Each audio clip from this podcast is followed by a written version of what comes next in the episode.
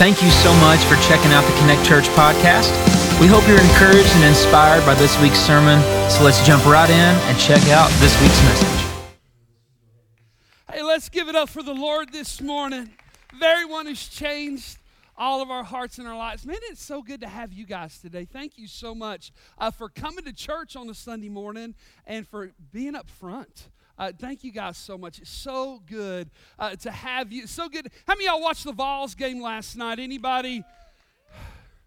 Listen, if you don't like what I preach, don't throw stuff at me, okay? Don't throw water bottles and golf balls up this way. And uh, if you stayed up and watched that Vols game, you better stay awake this morning, all right? I know you're tired just like I am. It's so grateful to have you guys this morning as together we get the joy of making much of Jesus, the joy of getting to make much of Jesus together. Now, here's what I want us to do. I don't know if y'all know, but fall arrived this morning, and uh, it's a little colder out there today. And so let's just get to know each other a, a little bit more. Who is it that you're sitting next to? I think it's kind of important for us to do that in the life of the churches. So uh, this is just a way to get to know each other called raise your hands if, okay? And so if this applies to you, do so. Um, here we go. Raise your hands if fall is your favorite season. Man, okay. How many of you guys like summer? The best. I need you to leave. Um, I just need you to go. Uh, no, hey, listen. So a lot of you like fall, and then there's some weirdies out there who like summer. Anyway, uh, here's another one just to get to know each other a little bit better. Raise your hand if you like it getting darker and colder outside. Who are those dark souls? I'm with you, sister. Yeah, I see you. Me too. Darker and colder outside. I'm with you. Um, maybe you're this person. Raise your hand if you like pumpkin pie. Come on now. How many of you got, okay, you can put your hand, how many y'all hate pumpkin pie? Security. Um, how can you hate pumpkin? God made a ugly vegetable so good. Anyway okay uh, here's the last one. Uh, raise your hand you're this person right? You like pumpkin spice everything candles coffee bread pizza no matter what it is you love pumpkin spice. Hey real quick you ready? Pulled pork. Y'all need help. Uh, you need help. Seek help and get that pumpkin spice pulled pork. Have you ever made that really? It's coming to my office? That's what i'm talking You've just now become my favorite church member. Hey, listen, we are we are 4 weeks into a season of prayer. Prayer over a 5-year vision that is big. In fact, it is it is bigger than we are. We are in the season of prayer, building up to a couple Sundays coming up where we're going to begin to pledge and invest in the life of our church in this big vision that we believe honors the, the Lord. But here's the question when it comes to any vision, whether it's a, an individual vision, uh, whether it's personal, or whether it's collective, the question becomes man, how is it that we see this vision, this God sized vision, come to be? And, church, I got to tell you, for the fourth week in the row, that for visions to happen, for God to come through, we must first lay the groundwork in prayer. Hey, guys, we've got to pay the price in prayer to see God move in big ways. We've been talking about how powerful prayer is. Last week, we, we delved into one of the most powerful prayers we can pray, and that is the prayer of intercession, bringing somebody to Jesus through prayer.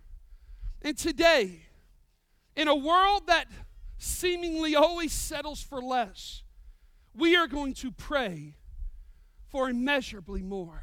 More of, more of Jesus, more of Him at work in our lives and in our church. But we've got to ask the question what is it then that fuels our prayer life? What is it that fuels the immeasurably more of God? You ready? It is the very love of Christ, the very love of God for us in Jesus Christ. And so let's drop into a beautiful prayer. If you have your Bibles, go with me to Ephesians chapter 3. And I want us to drop in on a beautiful prayer. Hey, you know what? Better yet, a powerful doxology in Ephesians from Paul. As you turn to Ephesians chapter 3, let me define doxology for you just for a moment. Man, a doxology is a short hymn of praise to God. Simply put, it is a short hymn of praise to God that we find throughout scriptures that usually was sung. So here we find ourselves. We didn't know this about Paul. But here in Ephesians chapter 3, we're going to check out the lyrics of Paul, the singer songwriter. We're going to check out the lyrics to his song. So in Ephesians chapter 3, starting in verse 14, here's what the Bible says, and I love this. It says this For this reason, Paul writes, I bow my knees before the Father. Well, as we start reading this prayer, which turns into this powerful, powerful doxology, we, we got to ask the question what is the reason? And why is he praying this? Why is he singing this out? Why is he crying this out to the Lord? For what reason? Well, we find this back in verse 6 that as he begins to talk about the mystery that's been made known, he says, This mystery is that the Gentiles are fellow heirs, members of the same body, and partakers of the promise in Christ Jesus through the gospel. You ready? The reasoning behind this prayer that Paul is fixing to pray is this it's a celebration that the gospel is good news for everyone, not just some. The gospel is for both the Jew and the Gentile, those who are not Jewish in their heritage and faith. The gospel isn't reserved for just the few, but the gospel is the hope for many. And so Paul says, and on this very reason, and I'm going to pray and I'm going to begin to celebrate. He goes on and says this in his prayer I want to celebrate from whom every family, talking about the Father, he says, is from whom every family in heaven and on earth is named. That according to the riches of his glory, he goes on. But I want to stop there for a moment. From whom every family in heaven and on earth is named. Now, this isn't speaking of all humanity. But in its context, those Jews and Gentiles who have come and will come to faith and trust in Jesus Christ. Hey, by the way, can I remind us of something? We're family. You and I, we don't just go to church together. In Christ, we are family. We are brothers and sisters.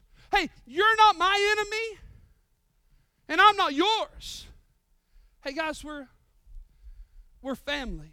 And he goes on, he writes this from whom every family in heaven on earth is named, that according to the riches of his glory. I love that phrasing, the riches of his glory. It's a favored saying of Paul when it comes to speaking the God's infinite wealth and God's infinite resources, meaning that God's wealth, his power, his goodness, and his supply, catch this, you ready, is inexhaustible, never ending. Meaning this, you ready? Hey, church, catch this. That you can never ask too much of God.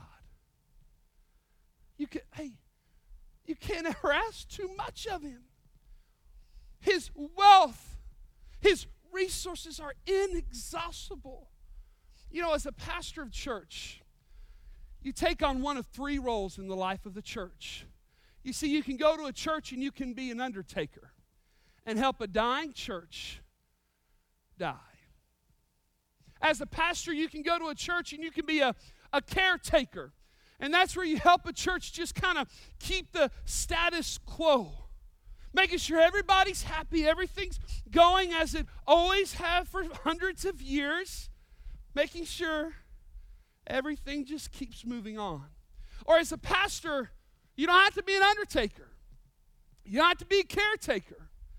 But you can be a risk taker as a pastor. And that is when you ask and trust God to do great things and you do whatever you position your church, however you can, to see His kingdom come. And again, church, I'll say this again. I don't want to dream small dreams that we can accomplish. I want to dream big dreams that only God can accomplish through us. And that's a season of prayer for a five year vision that only God can do.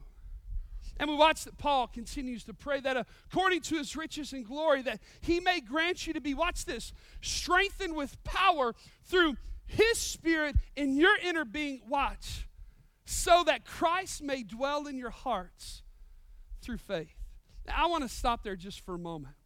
This is not speaking of the indwelling of the Holy Spirit that takes place when you and I are saved, when the Holy Spirit takes up residence in our hearts and our lives. That's not what this phrasing is speaking of. This phrasing literally means that Paul prays that Jesus will be at home in your hearts day by day. Hey, that, that in your heart and in your life, that Jesus can be at home in your everyday, in your moment to moment. Hey, let me ask you, church. Does Jesus have a home with you? Can Jesus be at home in your heart and in your life? Because here's what he wants to accomplish that being rooted and grounded in love, that, may have the, that you and I may have the strength to comprehend with all the saints what is the breadth and the length and the height and the depth, and to know the love of Christ that surpasses knowledge, that you may be filled with all the fullness of God. You see, Paul begins to write of the love of Christ. He attempts to speak of the unspeakable. He attempts to describe the indescribable. He attempts, he attempts to comprehend the incomprehensible. You see, Paul is pointing us to a love. You ready? That we simply cannot wrap our minds around alone. Hey, hey I'm going to tell you something, believer. When it comes to the love of God that is in Christ Jesus, in your own strength, in my own strength. I, I can't, I cannot wrap my mind around it. Thomas Edison said on one occasion, We don't know one millionth of 1% about anything. Is that about true? You ever been married? Ever had kids? Man, listen, the older I get, the less and less it seems that I know of all there is to know. But I want to tell you that's especially true when it, when it comes to the love of God in Christ. I, I don't feel like we've even scratched the surface in our understanding. This past week was fall break for uh, my kids, and so we. Uh, and we packed up our camper and went out and, and did some camping together. Just loved our week together. And as a dad, I'll just sit sometimes and I'll watch my, my son, who's three years old out at the river throwing rocks in the river, taking a stick with him just to kill any bear that he sees, right? I, I watch my daughter Sadie as she just plays with her toys out at the campsite. I, I look at Chloe, who's, man, she's so witty and she's so funny and she'll tell stories and make people laugh. And, and my oldest daughter, Avery, who's a little, just a little mom who helps take care of all the kids. And I, and I just caught myself this week looking at my kids and just going, you know what? They will never know how much I love them. That they'll just never know. Hey, since they've been alive, I have told each of them thousands of times how much I love them. Guys, I'm telling you, dozens of times a day, I remind my kids, but you know what? I sat there looking and watching them this week thinking, they will never know how deeply I love them and how precious they are to me. And sometimes I get to thinking about the Heavenly Father, and when I, as an imperfect dad as I am, I wonder how many times He looks at me and goes, Anthony, you'll never understand how much I love you. And that's why we find here in Paul's prayer, he prays for the believer to comprehend Christ's love in the only way that we can. You ready? He says this through his spirit and through his power. God's love for us in Christ, I'm just going to tell you, church, it doesn't make sense to me and that's why we need His Spirit and His power to wrap our minds around His love. Romans 5 5 says this that the love of God is shed abroad in all of our hearts by His Holy Spirit. And you might ask this question why is it so hard for you and I to wrap our minds around God's love for us? Why is it that we sometimes find ourselves doubting that God really loves us as much as He says He does? That He's faithful to us as much as He says He is? Why is it so hard to wrap our minds around to comprehend His love? Because you know this truth, don't you? As humanity, what we know and experience from each other is all too often a conditional love, isn't it? And why is it that you love your spouse? It's because they had value and worth and they loved you and they returned your love. It's easy to love somebody who loves you.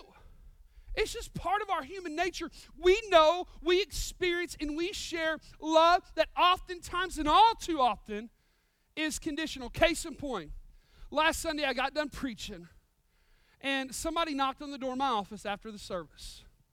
Kayla walks inside of my office, and in her hand was a large tray of banana pudding. Immediately, my favorite member, right? At Connect Church. You know what? I mean, she is good to me. Now, when pumpkin spice barbecue hits my desk, that's a you then get the trophy. Anyway, man, listen. I'm kidding, not really. Hey, but we're conditional that way, aren't we? Man, we love people who are good to us. And so uh, we know this about God's love. And here's what the Bible teaches us that in Jeremiah 31 3, I love this, that he says to the people of God, he says, that I have loved you with an everlasting love. It's hard for a heart that loves conditionally to comprehend, to wrap our minds around the unconditional love of the Father. And, and the love of God that's not conditioned on us, that's not based on us or our, on our actions, but based on who He is and His work for us. First John 4 8 reminds us that God is love. It's not that God merely loves, God is love. And the love spoken of here in Ephesians chapter 3 in the Greek language, which is the language mostly of the New Testament, the word used there is agape love. And understand this about agape love it is used in most instances in the Bible to speak of a love that is of and from God. A love that is of and a love that is from God. And let me tell you something about agape love. When used in context of God, it's not a romantic love, it's not a phileo love, which means a brotherly love. Agape love is from God and is always shown by what it does. Consider passage like this. Let's stick in Hebrews, in Hebrews chapter 2, verses 4 and 5. That God, being rich in mercy, because of the great love with which He has loved us, even when we were dead in our trespasses, He made us alive together with Christ. By grace you've been saved. Agape love, this love of and from God, is always shown by what it does. By what it does. You know what that means? That God didn't just simply love us with His words, but that God loved us and loves us in His works. Not just in words, but in deed, in action. Romans 5 8, that God, what? He demonstrated his love for us in this. While we were yet sinners, Christ died for us. You know, although it is hard to wrap our minds around his unconditional love, it sure is easy to be overwhelmed by it, isn't it? I don't know that there's a day that goes by that I'm just not overwhelmed at the love of God for me in Christ Jesus. I love this quote from Max Lucado. I quote this about once every year. And since we're three years old, this is about the third time you've heard this. But can I remind you, as Max Lucado sums up this love of God, he says this that God's love never ceases, never. Though we spurn him, ignore him, reject him, despise him, disobey him, he will not change. Our evil cannot diminish his love. Our goodness cannot increase it. Our faith does not earn it any more than our stupidity jeopardizes it. God doesn't love us less if we fail or more if we succeed. God's love never ceases for you and for me. Martyn Lloyd-Jones once wrote this. Indeed, our chief defect as Christians is that we fail to realize Christ's love to us And he later on adds this How important is it that we should meditate upon his love and contemplate it? It is because we fail to do so that we tend to think at times that He has forgotten us or that He has left us. In church, I want to remind you in a passage like Ephesians chapter 3 that He has not forgotten you, that He has not left you. Believer, hear me. Simply, God loves you. And it's no more evident than when we look to Jesus. And you see, it's the love of God through Jesus that becomes the fuel that powers our prayer life.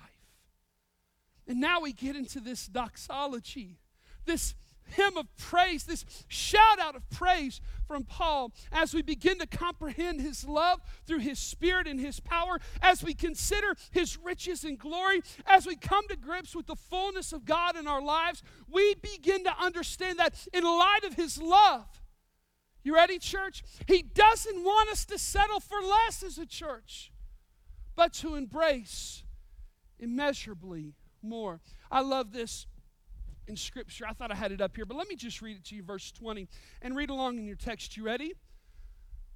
After speaking of the love of Christ, watch as Paul breaks out. He says, Now to him who is able to do immeasurably more than all we ask or imagine, according to his power that is at work within us. Watch this, this doxology. To him be the glory in the church and in Christ Jesus throughout all generations, forever and ever. Amen. I love this commentary from Desiring God. He says this When the massive weather front of God's love meets another massive weather front of God's power in the heart of the believer, it produces a hurricane of confidence called glory. A powerful doxology. To him be glory in the church and in Christ Jesus to all generations, forever and ever. Amen. Here in verse 20 of Ephesians 3, Paul is overwhelmed by God's ability and desire to work beyond our prayers, beyond our thoughts, even beyond our dreams. I love looking at this text, this phrasing across multiple English translations of the Bible. In the ESV, it reads more abundantly.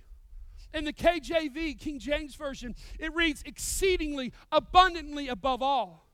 Infinitely more is the New Living Translation, above and beyond the HCSB, and far more abundantly beyond all in the NASB incredible phrasing of an immensely loving God. I love the phrasing immeasurably more. The word immeasurably literally means to throw beyond the mark. That means if the mark is what is to be expected of God, God always exceeds our expectations. He loves us, He loves His church more than we can imagine. He is at work in more ways than we can ever ask or hope. I quoted this a few messages ago, but John Piper reminds us that God is at work in 10,000 different ways in our lives, and we are maybe aware of three of them. God is always at work in His church. God wants to do immeasurably more than we ask, think, or imagine. And to do this through His church. And so here's my challenge to you, believer in light of God's love and His power to work in His church, here's my challenge don't settle for less. Do not settle for less in the service of the immeasurably more God.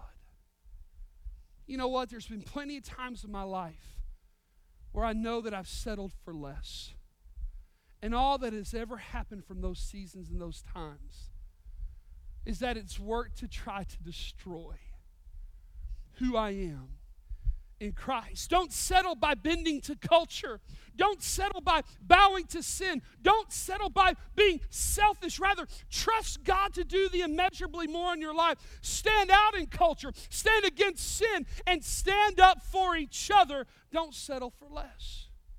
You know, a jeweler often places diamonds on a piece of black velvet. The brilliance of the diamond is clear against that background. And so it is with the church. The dark conditions of this world's circumstances become the backdrop upon which he displays his glorious church. Don't settle for less. Don't settle for less as a church by asking small, by dreaming small, and by imagining small. Ask big, dream big, imagine big in the service of an immeasurably more God. Don't settle for less by just going to church. Don't settle for less by just being a member of a church. Don't settle for less by just sitting in a church. Be the church. Be more than a member. Be a kingdom mover and serve the Lord through His church. Don't settle for someone else sharing the gospel. You share the gospel. Don't settle for someone else bringing somebody else to church. You bring them to church. Don't settle for someone else praying for your church. You pray for your church. And Paul sings and he writes Now to him who is able to do immeasurably more than all we ask or imagine, according to his power that is at work within us, to him be the glory in the church and in Christ Jesus throughout all generations, forever and ever. Amen. Hear me. Churches that die have settled for less. Churches that thrive continue to serve the God of immeasurably more. And so, what does it look like for you and I? How is it that we can pray each day for the immeasurably more of God? Here's three simple prayers. I want you to invite you to pray this week. The first prayer is this Jesus, I want to love you more. I want to love you more. The second prayer, Jesus, I want to know you more. I want to know you more. The third prayer, Jesus, I want you to do immeasurably more in and through me today. Hey, what would it be if every morning this week we got up and we began to pray, Hey, Jesus, I want to love you more today than I did yesterday. Hey, Jesus, I, I want to know you more today than I knew you yesterday. And Jesus, would you do the immeasurably more in and through my life? Hey, would you do the immeasurably more in my marriage today? Instead of, instead of settling for less, God, would you do immeasurably more in my marriage? Would you do immeasurably more in my kids? How about my church family, God? How about in my life today? Jesus, would you do immeasurably more? Does this really matter? Really, does God do immeasurably more? Literally, right before I stepped on stage, there's a couple who um, the Bradberries, who visit our church, gosh, a dozen times a year. They travel and they're in this area a lot. And for 40 days, Daryl has been, vi- has been fighting COVID 19. And about five minutes before the service started this morning, his wife reached out. And here are her words Daryl has been healed. He's with Jesus.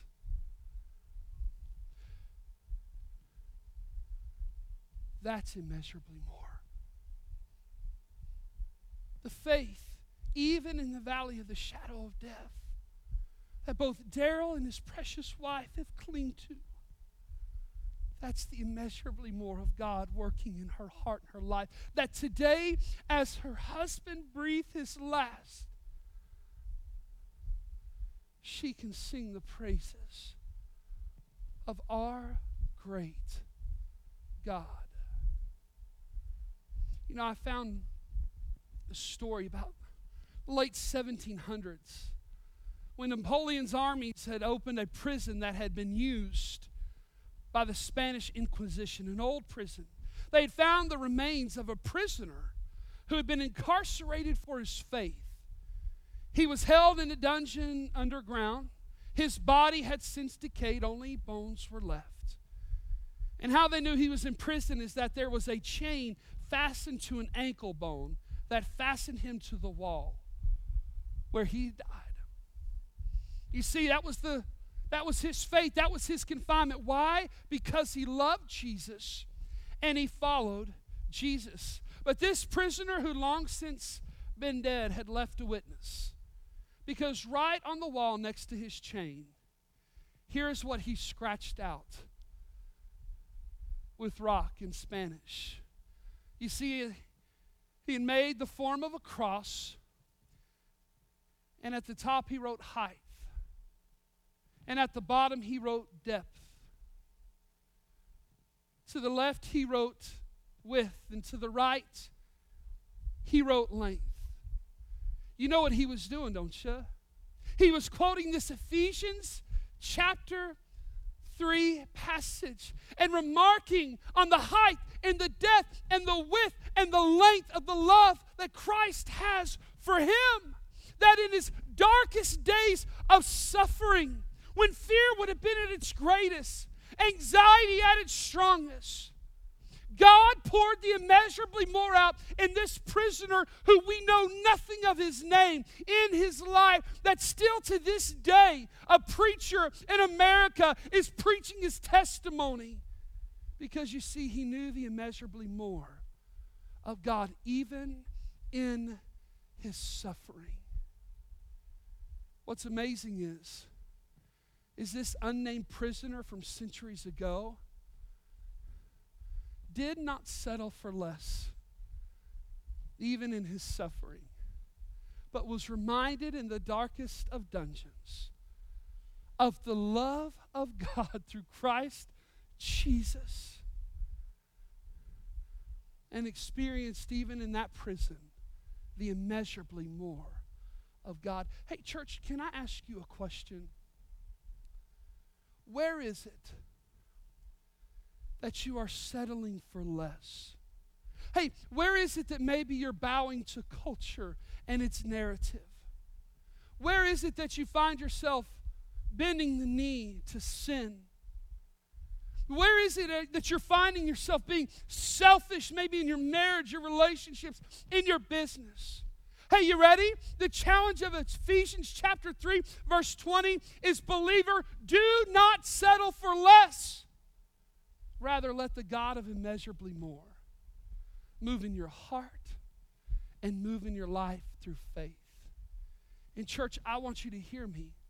As we approach this five year vision in the next couple of Sundays where we are going to invest in the life of the church, I'll tell you what, as long as I'm pastor, we will never settle for less. We will never dream small dreams. We will never ask little of our great God, but we will go forward together and ask of Him and dream of Him and imagine of Him the immeasurably more. As God continues to position our church on the front lines of His mission to save the world. Let's pray together, can we? Thank you again for checking out our podcast. Be sure to subscribe so you can stay up to date on our services. If you'd like to give to support our ministry, you can do that at our website. That's connectchurchpf.com. Hope you enjoyed and have a great week.